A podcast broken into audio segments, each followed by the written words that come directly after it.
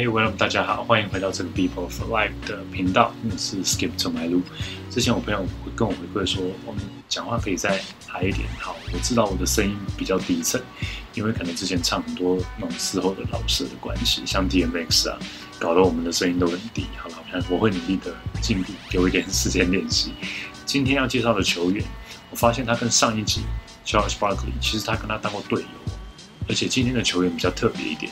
就是你把他的履历摊开来，其实他的履历没有很漂亮，跟一些名人堂球员来比的话，但是他跟很多的呃后来进入名人堂的球员当过队友，他的体能非常的劲爆，然后有一个非常厉害的换手运球，他曾经三度入选明星赛，啊得过新人王，啊然后参加过灌篮大赛，那这个人的名字啊你一定不陌生，他就是。Steve Francis，Stephen Deshaun Francis，绰号 Stevie Franchise，这个字比较特别，字典上说是特权，但在这里 Franchise 是指一个球队，有点像王朝的感觉。Iverson 说他是 Franchise Player，就是我是这个球队的头号球星的意思。Francis 在一九七七年二月二十一号于 Maryland 出生，身高六尺三寸，一百九十公分，一百九十五磅，八十八公斤。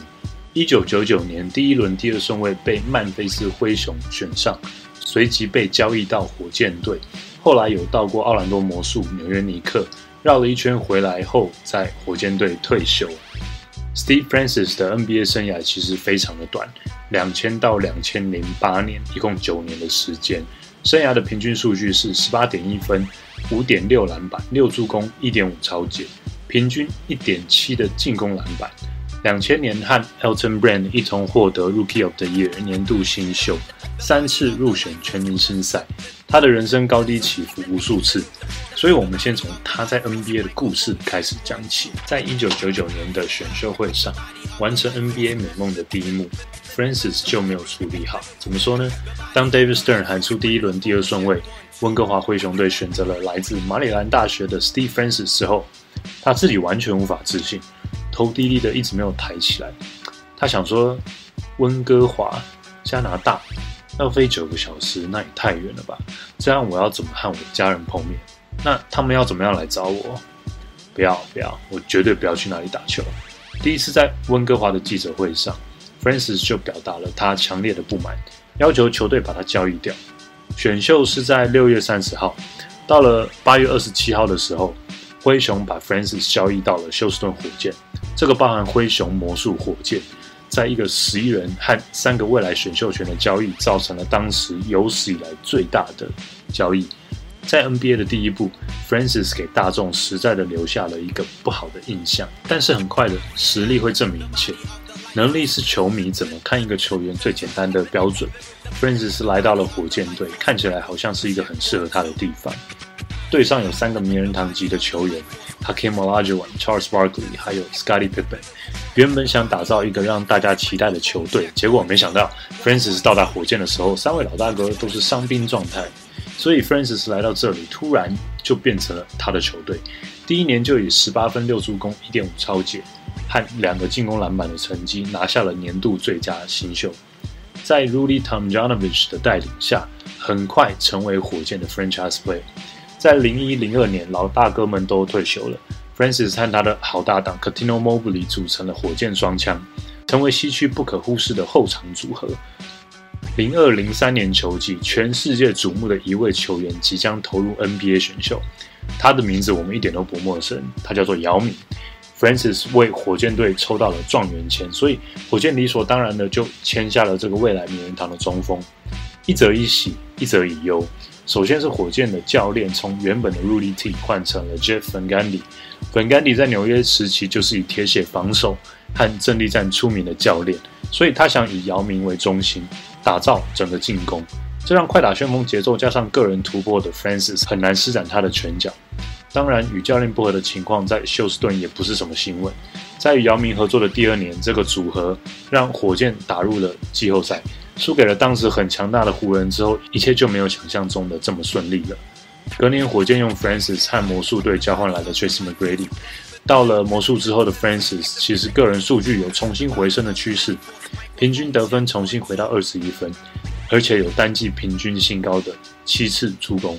不难发现，表现出色的原因在于那时的魔术队的节奏，在 NBA 排名是第三快的，跟火箭那一年排名在第二十四名，天差地远。但是好景不长，在火箭队的时候，Francis 身体出了点毛病，他的右耳被诊断出一个会幻听的疾病，要么就是会听到很大的声音，要么就是听不到百分之三十五的声音。这个对一个篮球员的影响非常的大。因为在场上很重要的一个关键就是沟通，他没有办法听到教练的指挥，还有队友的声音，呼好呼坏的听力让这个全明星慢慢的走下坡。在魔术队待了两年，尼克队待了两年之后，回到了火箭队，他的家，在二零零八年宣布了他的退休。那么，Steve Francis 到底有什么特别？一个才打了不到十年的球员，而且只有打过一次的季后赛，还在第一轮就被淘汰掉了，他是哪位啊？我发现只要提到 Stevens，才有很多球迷注意到，并且对他印象深刻，代表他其实是一个有影响力的人物。如何判定影响力呢？呃，这边有一个特别的指标，我觉得电动的封面可以作为一个参考。Francis 曾经当过两代的电动封面。两千年的 March Madness，还有两千零二年的 NBA Live，想一下，还有哪个人物上过两次以上的电动封面？Allen Iverson、Shaq、Michael Jordan、Kevin Durant、Kevin Garnett、Carmelo Anthony、Tim Duncan，还有 LeBron James，列出来这个名单呢，觉得很可怕。要挤进这个行列，说实在，还真的是蛮不容易办到的一件事。当时在选秀的球探报告里面就有提到，Steve Francis 的特点就是绝佳的体能，非常犀利的换手运球 （crossover），切入之后在篮筐附近非常有对抗性的后卫，整体表现就像体能更劲爆的 Allen Iverson。他的垂直弹跳来到了四十三寸，比较一些有名的灌篮好手，LeBron James 四十四，最扯的灌篮表兄弟 Vince Carter 还有 Tristan Grady 都是四十三寸，Clyde Drexler 四十三，Dominic Wilkins 四十二。Derrick Rose 四十，Gerald Green 三十九寸，Russell Westbrook 三十六点五寸，还有 Blake Griffin 也才三十五寸而已。看到这个，其实我有吓到，难怪他的生涯进攻篮板接近两个，还有比大三元制造机 Jason Kidd 的一点三个进攻篮板还要多很多。Jeff Van Gundy 在 Boys Life 的一篇报道当中说：“其实我曾经执教过 Russell Westbrook。”他的名字叫做 Steve Francis。在 SB Nation 的访问当中，Van Gundy 大力称赞现在的雷霆教练 Scott Brooks，因为 Brooks 给 Westbrook 很大的发挥空间，才造就了他今日的成绩。当时的 Van Gundy 想要改变 Francis 太快了，也许是这个原因埋没了 Steve Francis 的绝佳天赋。以上 Francis 在 NBA 的一切，远远比不上他加入联盟之前的故事来的传奇精彩。从最近他自己的回忆录。I got a story to tell。里面他说到，他的妈妈是个护士，亲生父亲在有记忆的时候就已经在坐牢了，继父则是一个垃圾回收员，双亲的工作必须长时间在外。小小年纪的 Steve 就在一个充满帮派、毒品和犯罪的环境当中。小 Steve 十岁的第一个工作叫做 phone boy，就是在公用电话亭旁边等着电话响，当着要头和客户之间的联络人和眼线。在等待电话的同时，小 Steve 会拿着一颗篮球，试着投进旁边没有屋顶的电话亭。他爱上了这个游戏，所以从小就被人叫做 Little Steve the Basketball。一直到高中的时候，其实一切都很不顺利。Steve 总共上了六所高中，因为他的身高太矮，所以都被校队所刷掉。生涯的高中初赛记录只有两场而已。但是黑人都会有这种故事，过了一个暑假，增高了不少。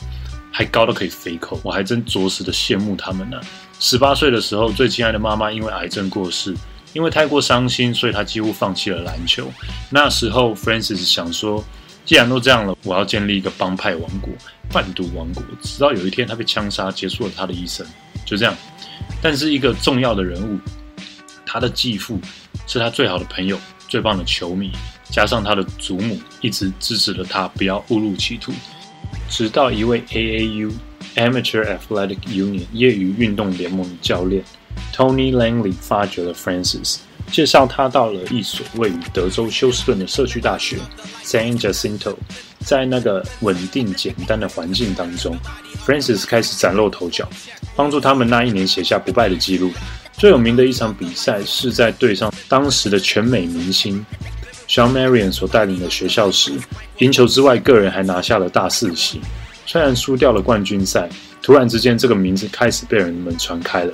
渐有名声的他，转学到了他东岸故乡马里兰的学校 Elegant College。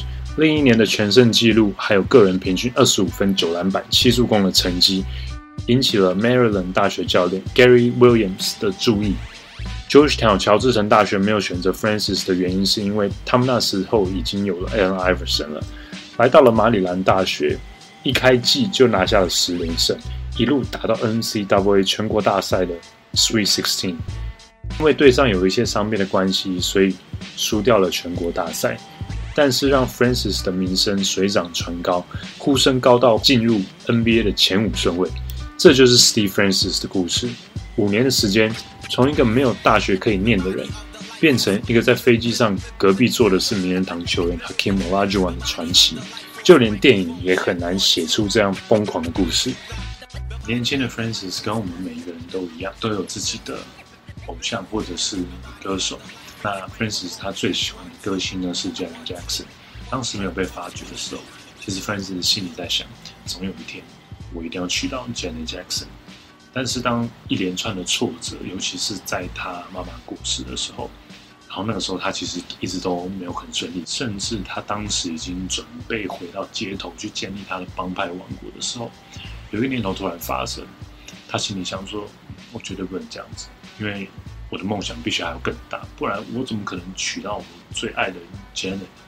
之后的故事你们都知道，他他没有娶到 Janet Jackson，但是他后来其实跟 Destiny Child 其实有同曾经一起上过杂志的封面，那也算是一个蛮不错的成就。因为 Destiny Child 里面有一个非常有名的歌手，他就是 Beyonce，对，那是他之前的团体。我们今天说了这么多 Steve Francis 的故事哦。我们可以发现，其实有的时候小小的一个念头，其实可以改变非常非常多。而且我们人的潜能是无限的，sky's the limit。所以其实不要放弃任何你一个念头，只要你想到就去做，努力不一定会有结果。就像有的时候跑百米的时候，就算全力，你也不一定会拿冠军啊。但是至少我们可以确定他们的一件事，就是他们努力过，他们绝对不会后悔。经历过人生高低起伏的 Steve Francis，最近有一些新闻啊，比较负面一点，有一些酗酒啊，干嘛的？也许跟他年轻的时候那个那个环境真的是很难脱离，也许有关。但好的是他最近成立了一个篮球的夏令营，帮助小朋友的。那在这里，我希望能够祝福 Steve Francis，他可以用他自身的力量、自身的经历。更多的去影响他身旁的人，身旁的小朋友，发掘未来的明日之星。今天的球员大家还喜欢吗？其实我每次在剪辑这些影片的时候，我都我都看他们的海来看一看，我都会非常的忘我，都沉浸在里面。下一集我们要再介绍一个非常传奇的后卫，让大家认识。那你说今天在这个影片当中有线索吗？有，而且如果你听到这个球员的名字，你应该会。蛮兴奋的，在二 K 最近我也拿到他的钻石卡，我准备要来好好研究他一下了。如果你已经对 Steve Francis 有不同的看法，欢迎你在底下留言。如那如果喜欢我的影片的话，也请你记得要订阅加上小铃铛。我通常大概，我目前大概努力一个月产出一一个影片，那我要做一些功课，或者是你有想知道什么球员，请让我知道。Alright, y'all. That's it for me today. I'll see you next time. Peace.